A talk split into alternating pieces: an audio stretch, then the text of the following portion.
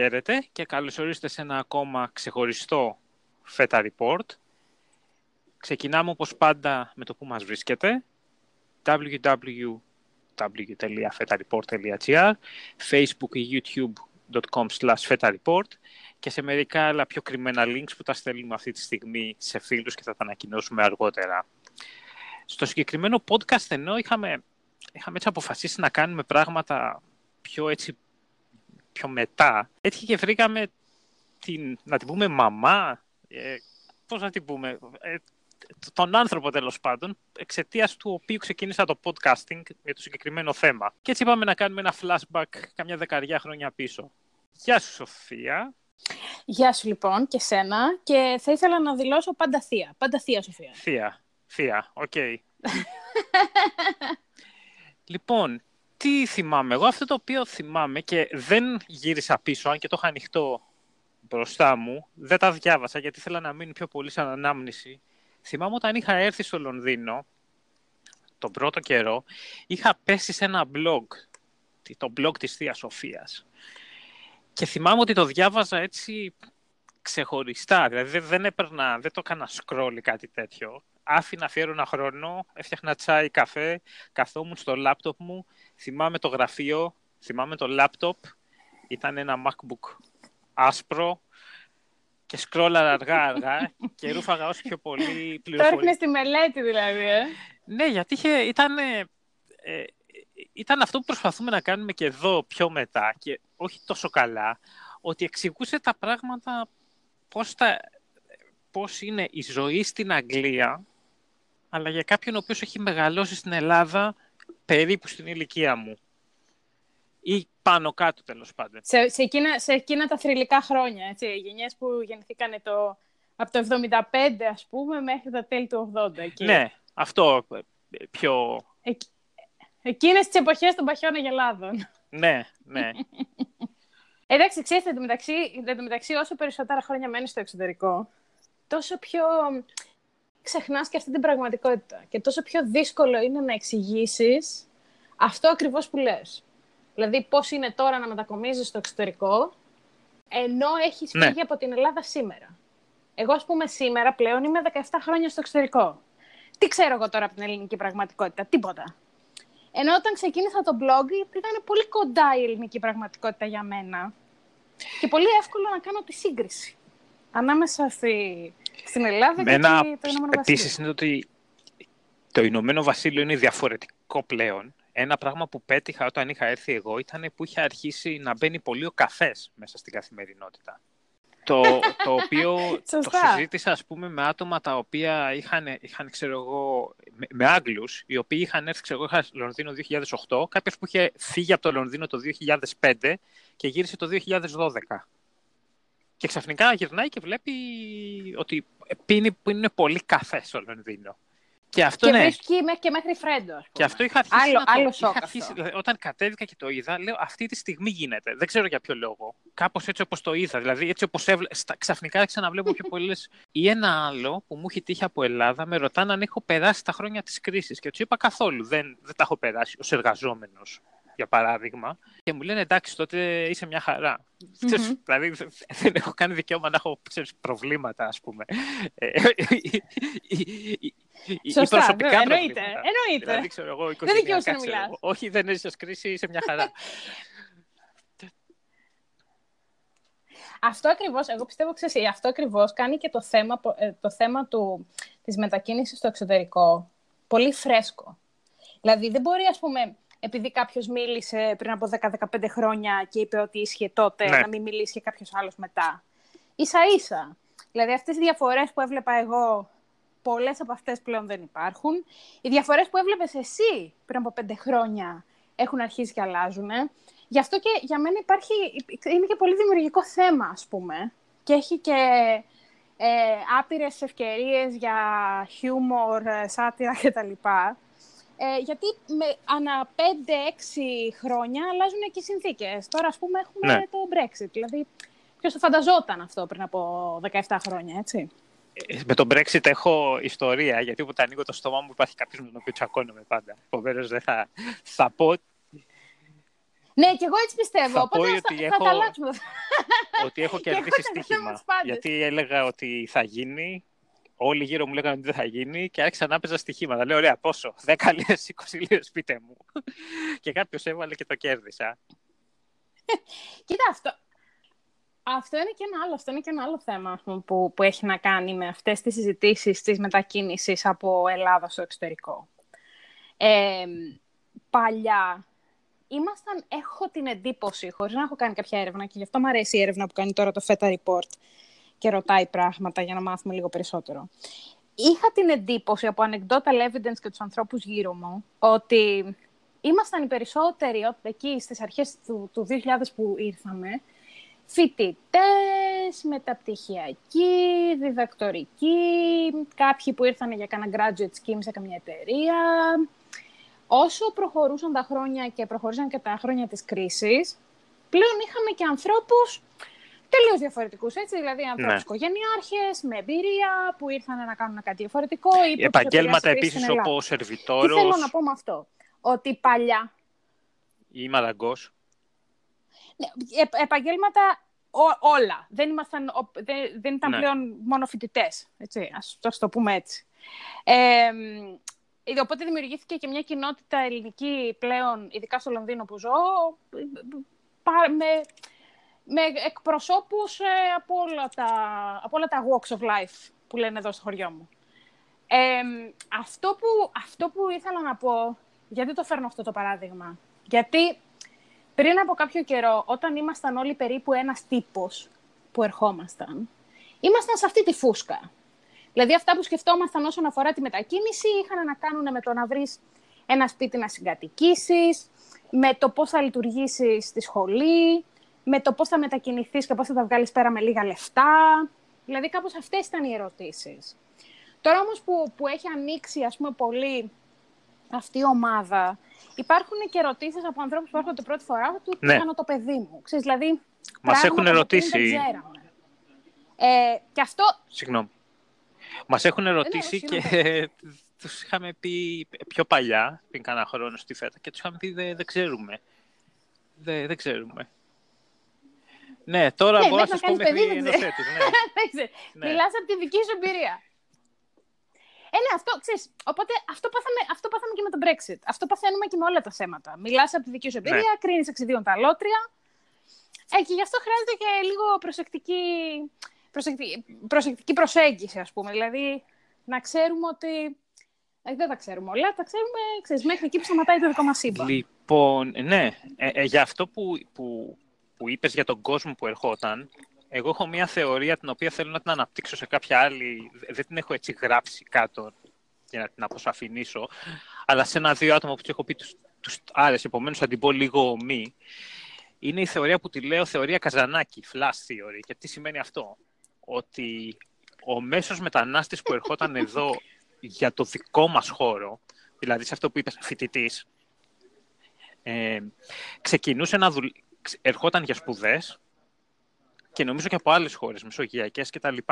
Ερχόταν από σπουδές, ε, έβγαινε μετά και είχε την επιλογή να κάτσει δύο ή τρία χρόνια, να πάρει την εμπειρία και να γυρίσει πίσω στη χώρα του. Το έχω δει με Ιταλία, το έχω δει με Μεσόγειους πολύ. Και με Τούρκους, δηλαδή όχι, ε, πώς το λένε, όχι από την από πάνω και από την από εδώ μεριά της Μεσογείου ε, και με, με Άραβες. Ναι, το έχω δει δηλαδή, ναι, σε αυτούς που, στο Mare Nostrum τέλος πάντων, έχω δει αυτό το, το κόσμο, ο οποίος ερχόταν εδώ, καθόταν μετά δύο-τρία χρόνια ε, και με, μετά γύρναγε στη χώρα του και με Αυστραλούς και αντί να ξεκινήσει, ξε, ξεκίνησε κατευθείαν ο senior ουσιαστικά. Δηλαδή, είχε την εμπειρία μιας άλλης χώρας, είχε δύο-τρία χρόνια, αντί να κάτι το οποίο θα θέλει πέντε ή έξι χρόνια να, πάρει, να γίνει senior, το παίρνει αμέσως. Όχι αμέσως, στο μισό χρόνο. Και αυτό κάπως έτσι λειτουργούσε. Και είδα ότι κάπου περίπου όταν ήρθαμε εμείς, το έχω συζητήσει και με ένα φίλο μου Τζαμαϊκανό, κάπου τότε άρχισαν να μπαίνουν στην αγορά εργασίας άτομα τα οποία δεν το κάναν αυτό. Δηλαδή, θέλανε να μείνουνε. Επομένως, σκάς, ένα κλασικό που συνέβαινε ήταν όταν ερχόταν η ώρα να, πάρει, να δώσουν προαγωγή ή και καλό μισθό, τον δίνανε στον καλύτερο διαθέσιμο Άγγλο. Γιατί αυτός θα μείνει, ενώ εσείς θα φύγετε. Αλλά δεν έχω λόγο να σου δώσω προαγωγή. Το έχω δει και σε εταιρεία, έχω δει κοπέλα με το που πράγεται να φεύγει από τη χώρα. Δηλαδή, παίρνει ή να φεύγει από την εταιρεία. Και ξαφνικά αρχίσαν ε, να μπαίνουν θέματα όπως μήπως υπάρχει discrimination. Θα βάλεις, ε, ξέρω εγώ, κάτι ως ο κέι αρ ή κάτι όπως ε, ε, κάποιο σύστημα. Γιατί αυτός και όχι εγώ. Που αυτά, ξέρω εγώ, μέχρι το δύο χιλιάδες εννιά δέκα, που η κρίση φαινόταν ότι κάτι θα γίνει, αλλά δεν ξέραμε πόσο πολύ θα κρατήσει, γνώριζα Έλληνες που απλά γυρνάγανε. Δηλαδή, έκανε, εντάξει, κάθισα τρία τέσσερα χρόνια, μπάει. Ναι. Να σου πω τη μαύρη μου αλήθεια. Εγώ αυτό δεν το έχω δει. Για, γιατί είναι και λίγο ιδιαίτερες οι δικές μου οι συνθήκες. Δηλαδή, εγώ ήρθα το δύο χιλιάδες δύο και δουλεύω από την πρώτη μέρα. Παρόλο που σπούδαζα, γιατί σπούδαζα part-time. Τώρα, αυτό είναι λίγο δράμα, ναι, ελληνικής ταινίας, έτσι. Αυτή ήταν η πραγματικότητα. Ε, επίσης, εγώ ήμουνα πεπισμένη ότι θα μείνω στη χώρα από την αρχή.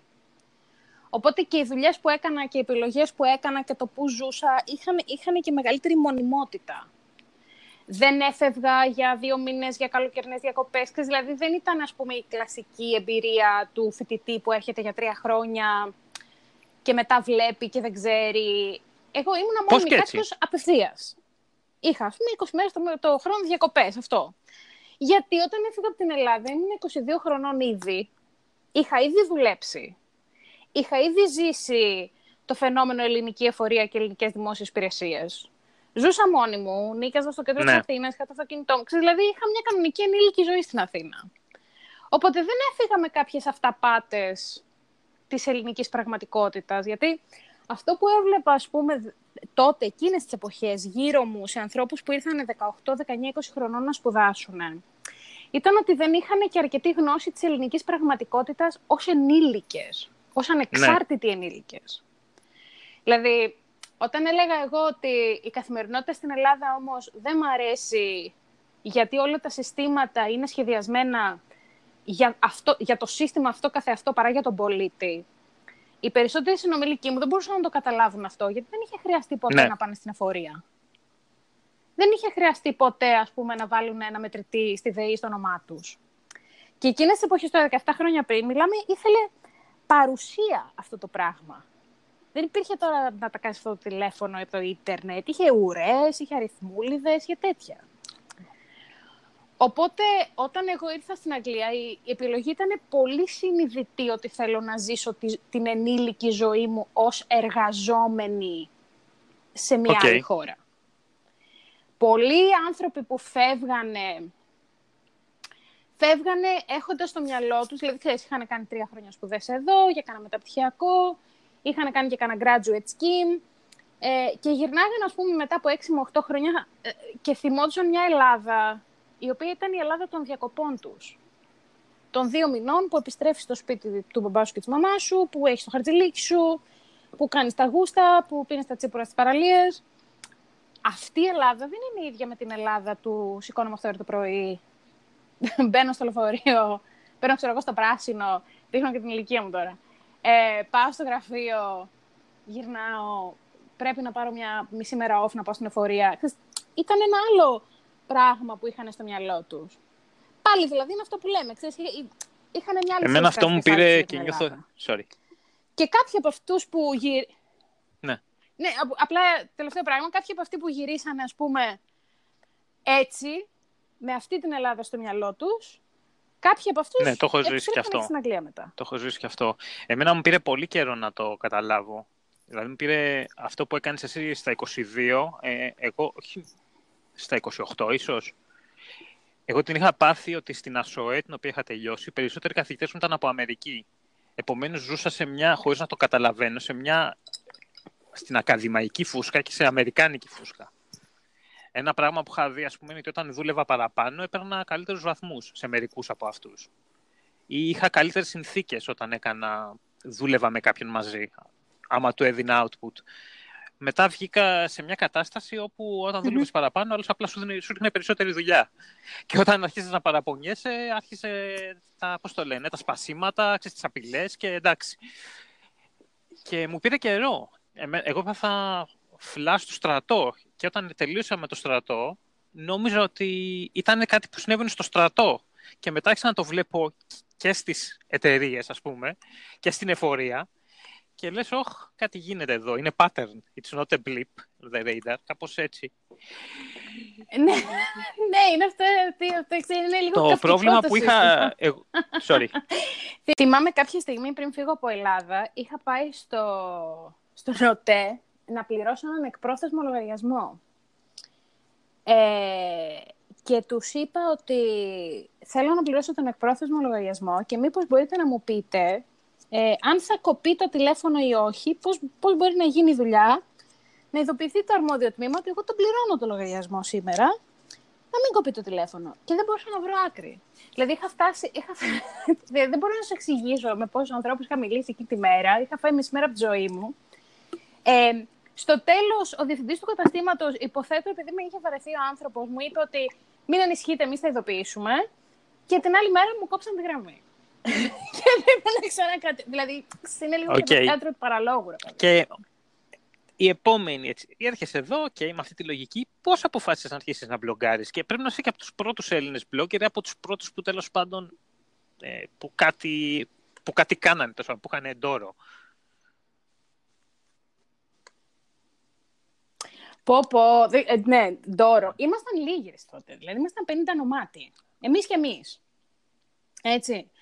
Ε, εγώ είμαι λίγο και είχα, είχα την τύχη να μπλέξω και με λίγο παλιές καραβάνες ε, στο χώρο του, του online και του ίντερνετ και του online content από τα τέλη της δεκαετίας του ενενήντα. Γιατί εκείνες τις εποχές είχα γνωρίσει τα παιδιά που είχαν την ΕΑ, την Ελληνική Εταιρεία Ευρωπαϊκών Αναλήψεων, που ήταν έτσι ένα καταπληκτικό, ας πούμε, blog. Δηλαδή, η ΕΑ ήταν ένα από τα πρώτα blog που δεν τα λέγαμε blog. Ε, και ήμουν πάρα πολύ τυχερή με αυτούς τους ανθρώπους, οι οποίοι είχαν πολλή όρεξη για το online content, κάνανε πολύ αστεία και δημιουργικά πράγματα. Οπότε πάντα είχα, πάντα είχα ας πούμε, στο μυαλό μου ότι τι ωραία που ήταν τότε, ας πούμε, όταν έκλεισε η ΕΑ. Μου έλειπε αυτό το πράγμα του να μπορείς να εκφραστείς online, του να μπορείς να κάνεις κάτι αστείο ή κάτι χρήσιμο. Ε, και όταν πλέον εμφανίστηκαν τα blogs, ε, διάβαζα τότε και το blog του Παναγιώτη του Βριώνη, για παράδειγμα, με τον οποίο ήμασταν και γνωστοί και φίλοι. Και κάπως έτσι σκέφτηκα ότι, οκ, okay, μπορεί, ας, ας, ας το ξεκινήσω. Δεν ξέρω τι ακριβώς θέλω να γράφω. Και η αλήθεια είναι ότι αυτή η ερώτηση του τι ακριβώς θέλω να γράφω δεν απαντήθηκε και ποτέ, έτσι. Δηλαδή, το Digitalpavlaera ήταν ένα προσωπικό ναι. blog, ό,τι ήθελα έγραφα. Απλά τι έγινε τώρα, με τον καιρό, επειδή ήταν εμφανές ότι εγώ, δεν γράφα με το όνομα, ξέρεις, δεν, δεν ήταν ψευδόνυμο, δεν έκρυβα που, που είμαι, που ζω, τι κάνω. Ε, ήταν και εμφανές ότι είμαι μια Ελληνίδα νέα που ζει στο εξωτερικό. Οπότε άρχισαν να έρχονται τα email. Είμαι ο Τάβε, σπούδασα αυτό, θέλω να έρθω στην Αγγλία να κάνω το Τάβε, πώς μπορώ να το κάνω. Ε, είμαι ο Δίνα. Δεν έχω σπουδάσει το ΤΑΒΕ, κάνω την αίτησή μου, έχω αυτή την ερώτηση. Και άρχισαν να έρχονται πολλά τέτοια email. Και βρήκα τον εαυτό μου, δηλαδή κατέληξα να απαντάω, ας πούμε, αρκετά, καμιά πέντε με δέκα email την εβδομάδα, πάνω σε διάφορα τέτοια θέματα μετακίνησης. Οπότε τότε σκέφτηκα, οκ, okay, γιατί απαντάω σε όλους αυτούς τους ανθρώπους για το ίδιο απλό πράγμα. Δεν είναι πιο εύκολο από τη στιγμή που βλέπω ότι υπάρχει ανάγκη, γιατί σκέφτηκα για κάθε έναν που μου στέλνει ένα email. Μπορεί να υπάρχουν και τέσσερις πέντε ακόμα που το σκέφτονται και δεν το κάνουν ποτέ. Οπότε έτσι ξεκινήσανε τα, τα blog posts για τη μετακίνηση και μετά τα email που έπαιρνε ήταν πιο εξειδικευμένα. Δηλαδή μετά είχα συγκεκριμένες συζητήσεις με τον κόσμο, ας πούμε, okay. behind the scenes. Είναι όλες οι ερωτήσεις που είχα γράψει να κάνω, δηλαδή τις απάντησες όλες, ξέρεις, ε, και κάπου έχω, έχω τελειώσει και από τη... έχω τελειώσει, α, όλες μαζί! Ναι, έχει τελειώσει. Όλη η προετοιμασία μου έφυγε τώρα, τελείωσε. Ωραία, επομένως ρωτάω τι θέλω. Τέλεια, αυτό είναι, κοίταξε, αυτό είναι... Αυτή είναι, αυτή είναι η γνωστή ψυχολογία ψυχολόγου που έχω. Ξέχασα, νομίζω έχουμε ξεχάσει να πούμε τι ήταν το, ποια ήταν τα θέματα του blog. Και, γιατί και εδώ κολλάει και με τη φέτα βέβαια. Αλλά ποια ήταν τα θέματα του blog για όποιον δεν το ξέρει, που μάλλον δεν το ξέρει ο κόσμος μας ακούει τώρα. Α, σωστά, ναι. Ίσως, ξέρεις, δεν ξέρω, κάτι πρέπει να κάνεις όχι, μετά όχι. με το μοντάζ, κάποια μαγικά, ας πούμε, να το, να το πας ότι δήθεν μου το θυμηθήκαμε από την αρχή. Ε, το Digital Era ήταν digital pavlaera τελεία org. Ε, ακόμα υπάρχει δηλαδή, ακόμα ζει. Το τελευταίο post τώρα που το βλέπω ήταν από εικοστή ενάτη Ιουλίου δεκαπέντε, του δύο χιλιάδες δεκαπέντε. Ναι. Πλησιάζει και επέτειος, έτσι, πλησιάζει και επέτειος. Ε, είναι αρκετά τα χρόνια. Ξεκίνησε το δύο χιλιάδες τέσσερα ως προσωπικό blog. Ε, ξεκινήσανε μέσα από το Digital Era πράγματα όπως ε, πολύ προσωπικά λαμπουρνέζικα της ε, μέσης εικοσιτετράχρονης, εικοσιπεντάχρονης, εικοσιεξάχρονης, ε, ιστορίες για συγκατοίκους, για εκδρομές, ε, τραγουδάκια ε, που έβγαζα ή βγάζαμε με την παρέα, διάφορα τέτοια. Και με τον καιρό αρχίσανε, δημιουργήθηκε και μια καινούρια κατηγορία ε, από blog posts για ανθρώπους που φεύγαν από την Ελλάδα και μετακομίζανε στην Αγγλία, αν και τα περισσότερα παραδείγματά μου ήταν συγκεκριμένα για το Λονδίνο. Πράγματα όπως ε, αν θα βρεις δουλειά και πώς θα βρεις δουλειά, ε, πώς νοικιάζουμε σπίτι, πώς κάνουμε τη μετακίνηση και μετά σιγά σιγά και απόψεις περί του, όχι τόσο πολύ που είναι καλύτερα, αλλά πάνω σε αυτό το φαινόμενο της μετανάστευσης και του να ζεις μακριά από τη χώρα στην οποία γεννήθηκες. Ε, και νομίζω είχαν και κάποια άλλα, βγήκαν και κάποια άλλα πραγματάκια μέσα από το Digital Era, δηλαδή μικροϊστοριούλες, βιντεάκια. Ε, ήταν γενικά, πώς να σου το πω, η, η ξεκούρασή μου σε πολλά πράγματα και το μέρος που μπορούσα να βγάζω όποια δημιουργικότητα είχα. Και δημιουργήθηκε και μια παρέα μέσα από αυτό, έτσι, γιατί Ε, τότε, μην ξεχνάμε, τα blogs δεν ήταν, ας πούμε, τόσο σπάνια όσο είναι σήμερα. Ήταν πολύ πιο παρεΐστικη η κατάσταση. Δηλαδή, διαβάζαμε ο ένας τον άλλον, σχολιάζαμε ο ένας τον άλλον, ε, δίναμε link ο ένας τον άλλον, ε, έγραφε, ξέρω εγώ, το βαρόμετρο κάτι, ένας άλλος blogger, ή έγραφε ε, η εφημέδια κάτι, το σχολιάζαμε στο δικό μας blog, κάναμε cross-linking. Ξέρεις, δηλαδή, είχε, υπήρχε μια ολόκληρη κοινότητα. Ωραία. Και με βάση αυτό η πρώτη μου ερώτηση είναι άμα βγήκε καμιά φιλία, δηλαδή άμα έχεις κανένα φίλο ή φίλη που τον έχεις ακόμα. Στη φέτα σπάσα, στη φέτα διαλύσαμε φιλίες. Ου, και πάρα φτιάξαμε και διαλύσαμε.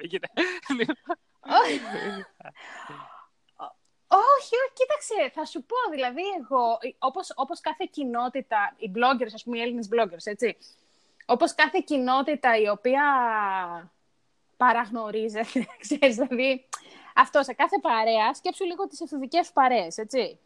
Γνωρίζεστε, περνάτε συνέχεια χρόνο μαζί, πάτε διακοπές. Μετά σιγά σιγά αρχίζετε και παραγνωρίζεστε, έτσι. Αρχίζουν τα βράματα, τα κουτσομπολιά. Αυτό είναι και μετά σιγά σιγά, ας μην μένετε δύο-τρεις. Ψιλοαλλάζουν οι παρέες, έρχονται καινούργια άτομα. Αυτό είναι το έχουμε ζήσει όλοι, έτσι, στη, στην εφηβική και ανεανική μας ζωή. Ε, το ίδιο συμβαίνει και με, και με τους bloggers και κάθε άλλη κοινότητα, ας πούμε, που, που δημιουργείται έτσι. Το καλό με μένα ήταν ότι δεν αισθάνθηκα ποτέ, ας πούμε, ότι έζησα δράματα ή ότι ξεχαλάσανε φιλίες ή οτιδήποτε τέτοιο. Πιστεύω κατά κύριο λόγο επειδή εγώ δεν ήμουνα στην Ελλάδα.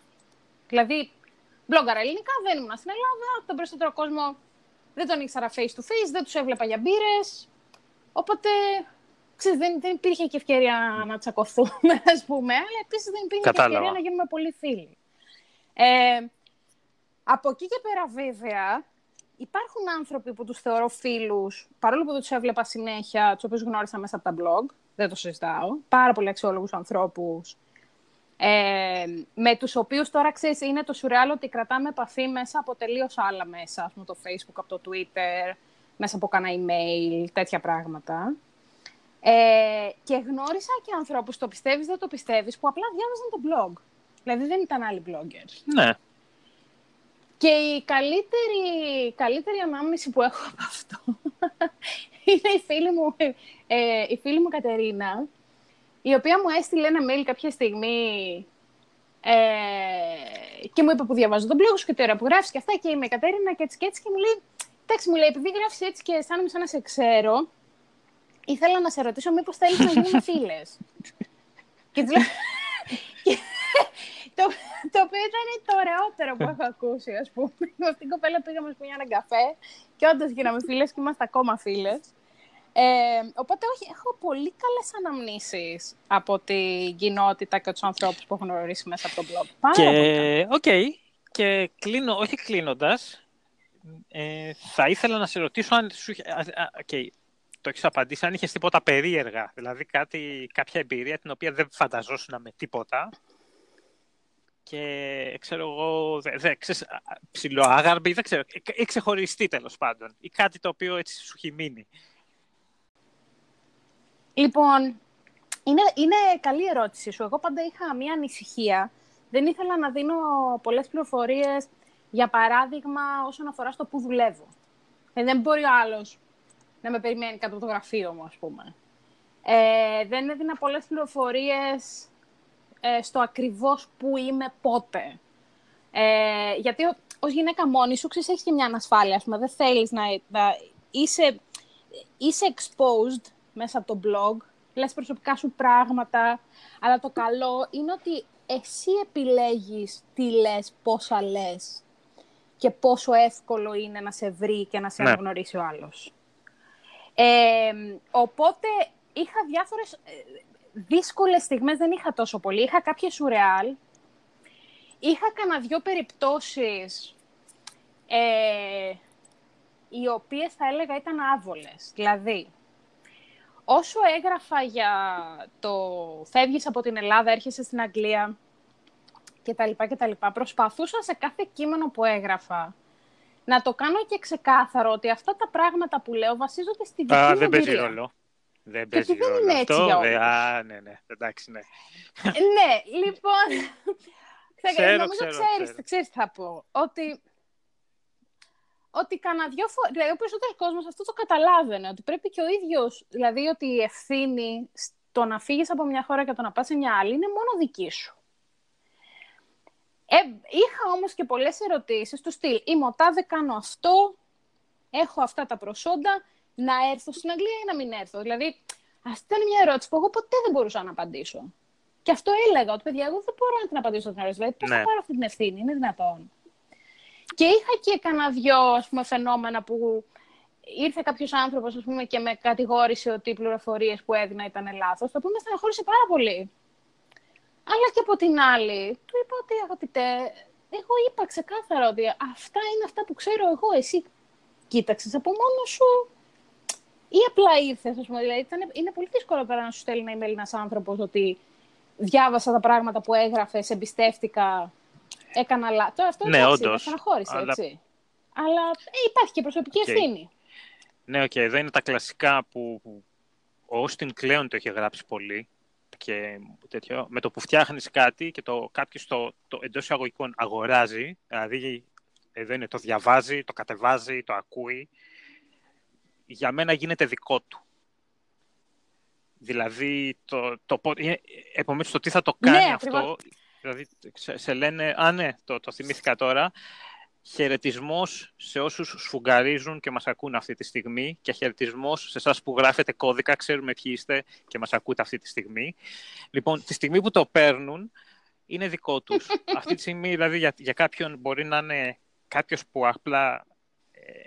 Για μένα έχω ακούσει ότι έχω μια ουδέτερη φωνή, που έχει μια ουδέτερη φωνή και απλά ξέρεις, γεμίζει το χώρο ενώ δουλεύει. Κάποιος άλλος παίρνει συμβουλές. Κάποια μάνα νομίζω ότι καταλαβαίνει ή καταλαβαίνει καλύτερα πώς ζουν τα παιδιά της που έχουν πάει εκεί που έχουν πάει. Αλλά είναι δικό τους. Δηλαδή είναι δικό σου εσύ που μας άκουσες εκείνη τη στιγμή. Μέσα αν κάποιος το πήρε και το έκανε κάτι λάθος, τότε είναι, είναι δικό σου πάλι. Από την άλλη... Ναι, ξέρεις, αυ, αυ, σε αυτό είμαστε πάρα πολύ εκπαιδευμένοι όσοι γράφαμε παλιά στα blog, γιατί είχαμε πάρα πάρα πάρα πολύ μεγάλη διάδραση Α, στα σχόλια. Ναι. Οπότε γινόταν ο, ομηρικοί καυγάδες, ξέρεις, δηλαδή ολόκληρες συζητήσεις, όχι δεν είπα αυτό, όχι αυτό είπες. Δηλαδή, και, και, δηλαδή εκπαιδε, εκπαιδευτήκαμε πάρα πολύ νέοι στο ότι... Okay, ο κόσμος καταλαβαίνει ότι θέλει και καταλαβαίνει ότι θέλει, θέλει γιατί είναι ανθρώπινο. Είναι νομίζω και, και στη, γιατί έχει...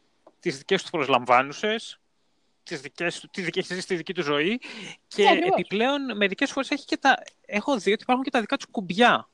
Δηλαδή, πώς να πω τώρα, θα πω πέντε έξι ξέρω εγώ λέξεις που μου ήρθανε, ε, Μίλτον Φρίντμαν, Καρλ Μάρξ, Ρόναλντ Ρίγκαν, Μάργαρετ Θάτσερ, Μπόρις Τζόνσον.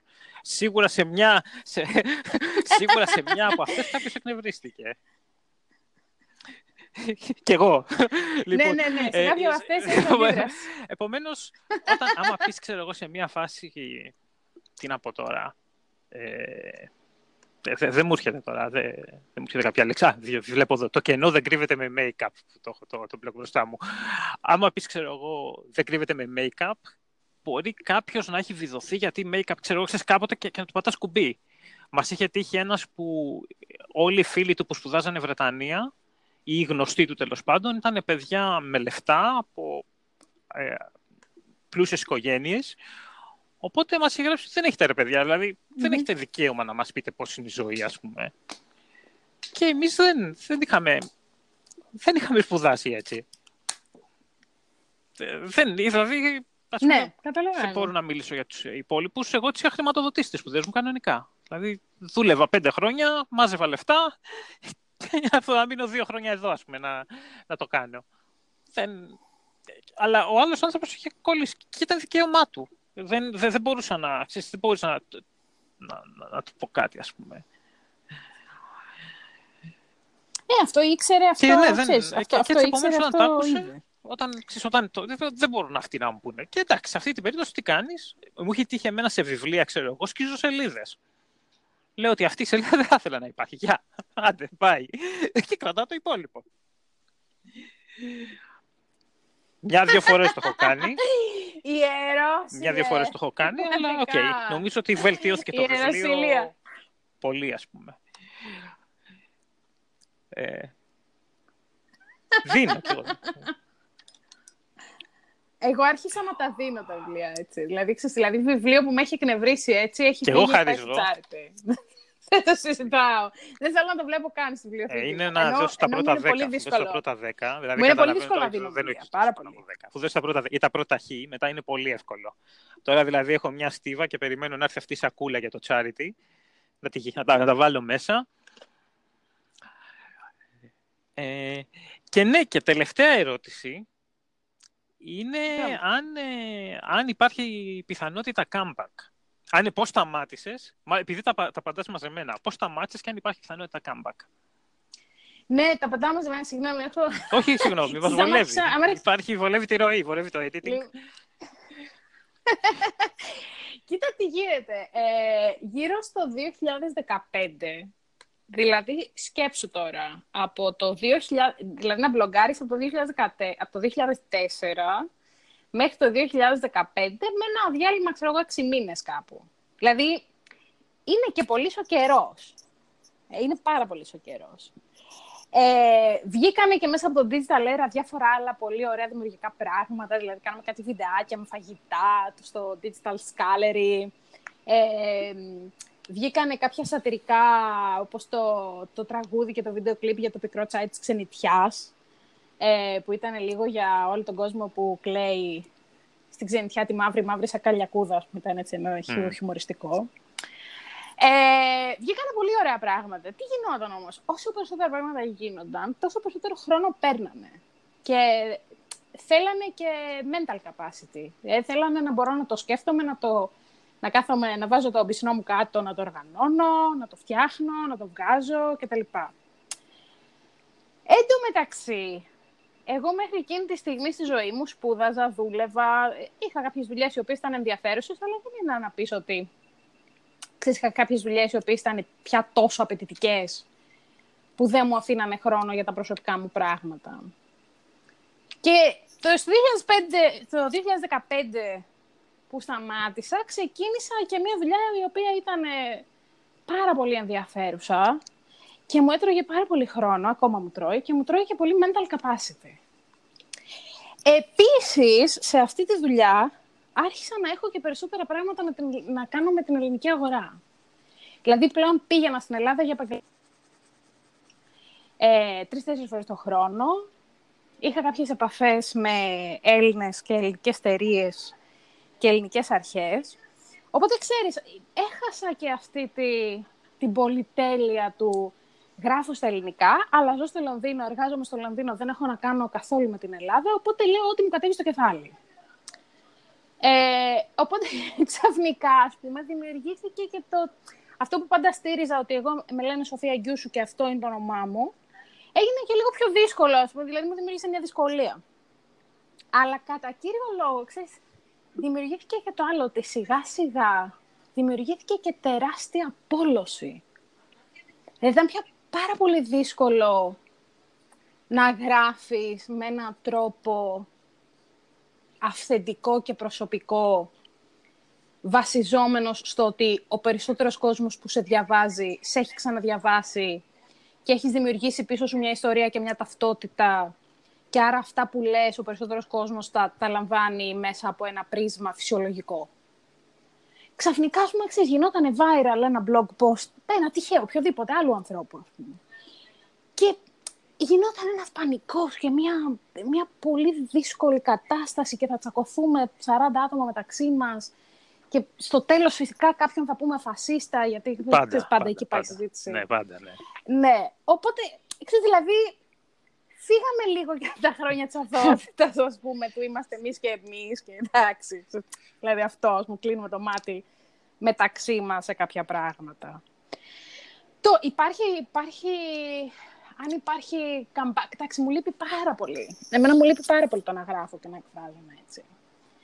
Ε, μου λείπει πάρα πολύ το χιούμορ που μπορείς να εκφράσεις στο γραπτό λόγο. Μου λείπει πάρα πολύ το να κάνεις πέντε συζητήσεις online. Εμένα δεν μου φτάνει το Facebook και το Twitter. Δηλαδή είναι πολύ χρήσιμα, τα αγαπάω, αγαπάω όλα τα social media. Όποια καινούργια πλατφόρμα ανοίγει, εγώ είμαι εκεί για να δω τι γίνεται, είμαι fan. Ε, μου, θεωρώ, ας πούμε, ότι ο δικός σου χώρος που τον έχεις φτιάξει και εκφράζεσαι εσύ δεν συγκρίνεται. Οπότε πάντα έχω στο μυαλό μου ότι ε, κάποια στιγμή πρέπει, τι θα γίνει με αυτή την κατάσταση, ας πούμε, πρέπει να ξαναγράψω. Ωραία. Ε, αν θες απλά να μιλάς, ξέρεις, ε. Ναι, ξέρω. Κάνουμε recruitment τώρα. Θα σου πω, ξέρεις τι έγινε, ρε παιδί μου, εντωμεταξύ, τι έγινε. Μπήκα και σε αυτή τη φάση του πέρασα πολλά χρόνια στην Αγγλία. Δηλαδή, έχασα την επαφή με την ελληνική πραγματικότητα, οπότε δεν μπορούσα να σατηρίζω την ελληνική πραγματικότητα, γιατί πλέον δεν την ήξερα. Δεν είχα ούτε δικαίωμα ούτε έμπνευση. Και δεύτερον, είχα μια ζωή normal, ξέρεις. Δηλαδή, είχα μια πολύ ωραία δουλειά που μου άρεσε, έκανα ταξίδια. Δεν, δεν γινόταν όμως κάτι το οποίο να είναι πλέον τόσο σημαντικό, το οποίο θέλω να εκφράσω. Ήταν μια κανονική καθημερινή ζωή. Okay. Τώρα τι έγινε, τώρα, τώρα είμαι έγκυος. και, τώρα. και τώρα ζω πάλι μια καινούργια τώρα κατάσταση. Θα δεις, τώρα θα δεις, αμέ εγώ. Δηλαδή από τότε που έμεινα έγκυος, δεν μπορώ να σου εξηγήσω πόσο μου λείπει το blogging. Ah. Γιατί ε, εγώ το blogging το έκανα με αυτό το πράγμα, δηλαδή ήταν προσωπικό το blog μου, βασιζόταν πάνω στη δική μου παρατήρηση του τι συμβαίνει γύρω μου και του τι συμβαίνει σε μένα. Οπότε, ξέρεις, τόσα χρόνια που δεν μπλόκαρα, εντάξει, δεν συνέβαινε και τίποτα ιδιαίτερο, ζούσα μια νορμάλη ζωή. Τώρα όμως, έχω μπει σε αυτή τη σουρεάλ διαδικασία της εγκυμοσύνης. Και, ξέρεις, μου λείπει πολύ, ας πούμε, λίγο να το σατηρήσουμε, να το συζητήσουμε, όλο αυτό. Μάλιστα. Οπότε δεν, δεν εγγυώμαι τίποτα. Μάλιστα. Οκ. Okay. Ε... Ήθελα να ρωτήσω και κάτι άλλο, αλλά δεν θα ήθελα να κλείσουμε με αυτή τη νότα. Ε, ναι. Όχι, θα... Καλά, θα βρούμε κάτι πιο αισιόδοξο μετά. Okay, θα το ρωτήσω, ενισχύσει. Αν και μπορεί να πεθάνει η μπαταρία μου που τη βλέπω εδώ. Τέλος πάντων, παύση. Μία τελευταία ερώτηση, έτσι, πριν κλείσουμε. Μου έχει κάνει, μου φαίνεται πολύ παράξενο που στον ελληνικό τύπο έχει γίνει σούσουρο με ένα blog post μόνο, ενός τύπου ο οποίος ε, είχε γράψει και ένα βιβλίο, θυμάμαι, και αγόρασε την πίτσα με δέκα λίρες και ήταν χαρούμενος που έφτανε το λογαριασμό του στο tilt κάθε μήνα. Δεν έχω δει κανένα να ενδιαφέρεται για το δικό σου τόσα χρόνια, τότε δηλαδή, μέχρι όποτε έγραφες, για εμάς, για κανένα δυο άλλους που υπάρχουν. Έχεις καμιά ιδέα γιατί συμβαίνει αυτό? Ε, δεν ξέρω και ποιον να ρωτήσω, πω, ξέρεις. Ήμασταν... Δεν... Ναι, κοίταξε, ο, ο άνθρωπος που ξέρει και θυμάται τέτοια πράγματα, ξέρεις, άνθρωποι που ξέρουν και θυμούνται τέτοια πράγματα, είναι, ξέρω εγώ, Παναγιώτης Βριώνι, ε, ίσως ο Λέο από το Λιρ, ε, έτσι, ξέρεις, παλιοί, πιο παλιοί. Ναι. Η αλήθεια είναι ότι εκείνα τα χρόνια που ήμασταν λίγοι και τα blog ήταν ένα καινούριο φαινόμενο, Ε, υπήρχε κάλυψη στον ελληνικό τύπο. Αρκετή. Okay. Ε, δηλαδή, ε, δηλαδή και, και, και, έρχονταν, και έρχονταν δημοσιογράφοι και σου λέγανε «Μ' άρεσε το κείμενο, θα ήθελα να το...» Ένα κείμενο όμως που για τα Εξάρχεια είχε δημοσιευθεί νομίζω στα Νέα. Όχι, λέω ψέματα. Ε, στον Ελεύθερο Τύπο. Ένα κείμενο για το Φλωράλ. Που... Ε, διά, έγραψα κάτι για τα Εξάρχεια, το διάβαζε μια δημοσιογράφη, μου λέει πολύ ωραίο, πώς μπορείς να γράψεις κάτι για αυτό το θέμα. Της το έγραψα, δημοσιεύτηκε. Ξέρεις, δηλαδή, πολλοί αρχίσανε να κάνουν τέτοια πράγματα και κάποιοι μεταφερθήκανε και από τα blogs στα μέσα μαζικής ενημέρωσης. Δηλαδή, κάποιοι θέλανε να γράφουν να, ή να μπουν στη δημοσιογραφία ή να γράψουν opinion pieces. Okay. Μετά είχαμε και κάποια φαινόμενα. Ε, τώρα μιλάμε τώρα αυτά εποχές, ξέρεις, δύο χιλιάδες έξι, δύο χιλιάδες οκτώ, δύο χιλιάδες δέκα, εκεί. Ε, υπήρχαν και κάποια opinion pieces στο χώρο όσον αφορά το τι λέει ο καθένας πάνω στα blog. Και κατα, ξέρεις, υπήρχε και μια ιστερία, ας πούμε, ένα moral panic που δημιουργήθηκε ότι ο καθένας ό,τι θέλει λέει, δεν ελέγχεται ποτέ. Ε, κάνα δυο μηνύσεις που πέσαμε, ναι. Δεν θέλω να το σχολιάσω. Α, έχεις μηνυθεί. Ε, Όχι, εσύ. Όχι, εγώ, έχω μηνυθεί εγώ. Αλλά... Θα, θα το πούμε άλλη φορά. Αλλά. Έχει συμβεί ναι, όμως, ναι, ναι. Ξέρεις, δηλαδή έχει μηνυθεί κόσμος. Και, με, και ξέρεις τώρα, αυτό που μου κάνει εντύπωση είναι ότι από τότε, ας πούμε το δύο χιλιάδες έξι με δύο χιλιάδες οκτώ, που συζητάγαμε για αυτά τα πράγματα, ε, για fake news, για το ότι ο καθένας λέει ότι του κατέβει, για το ποιος είναι ανώνυμος και το ποιος είναι επώνυμος. Δηλαδή υπήρχε μια τεράστια παραφιλολογία και με, το, και με τον παραδοσιακό τύπο. Ο οποίος θεωρώ ότι μάλλον είχαν στο μυαλό τους ότι βάλλονται. Και κοίτα που έχουμε φτάσει σήμερα. Με fake news, με αυτό το sensationalism να έχει περάσει στα, στα παραδοσιακά μέσα, δεν μου κάνει, μου κάνει εντύπωση. Ε, σαν ψήνουμε podcast fake news, το οργανώνουμε. Είναι... Ωραία, ναι. Τέλεια. Έχω ασχοληθεί και λίγο, πολύ λίγο. Επομένως είμαστε... Ναι, έχουμε τέτοιο. Οκ. Okay. Με βάση αυτά, να κλείσουμε. Πού σε βρίσκει κανείς? Νομίζω στο blog που θα βάλουμε το link για να διαβάσετε τα παλιά. Να δώσουμε και ένα Twitter. Και αν είναι κάτι άλλο που έχω ξεχάσει, αλλιώς... Ε...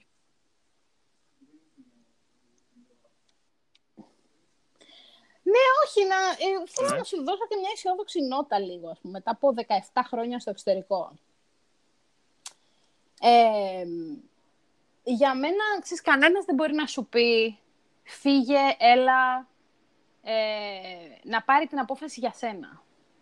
Αλλά ένα καλό πράγμα, νομίζω, που έχει γίνει από τότε που, ξεκίνη, που βγήκα στο εξωτερικό, ας πούμε, και βλέπω τι γίνεται με τη μετανάστευση και τα λοιπά, και με την κρίση και την, και την ιστορία της Ελλάδας μέχρι σήμερα.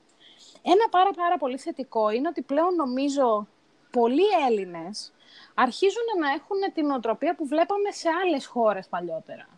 Ότι όπου γης και πατρίς, να πάμε κάπου να σπουδάσουμε, να πάρουμε ένα συμβόλαιο να πάμε για κάποια χρόνια σε αυτή τη χώρα, σε αυτή τη χώρα, σε μια άλλη χώρα. Κοσμοπολίτικο, ε, κοσμοπολίτικο είναι Ελλάδα, αυτό. Ναι, να μην επιστρέψουμε στην Ελλάδα. Δηλαδή το ότι έχεις μια... Ναι. Να το πούμε κοσμοπολίτικο, αν θες. Mm. Και πιστεύω... Ναι, πιστεύω ότι αυτό έχει και μια πολύ καλή επίδραση πλέον στο μέσο Έλληνα και στην Ελλάδα την ίδια, ελπίζω, με τα χρόνια.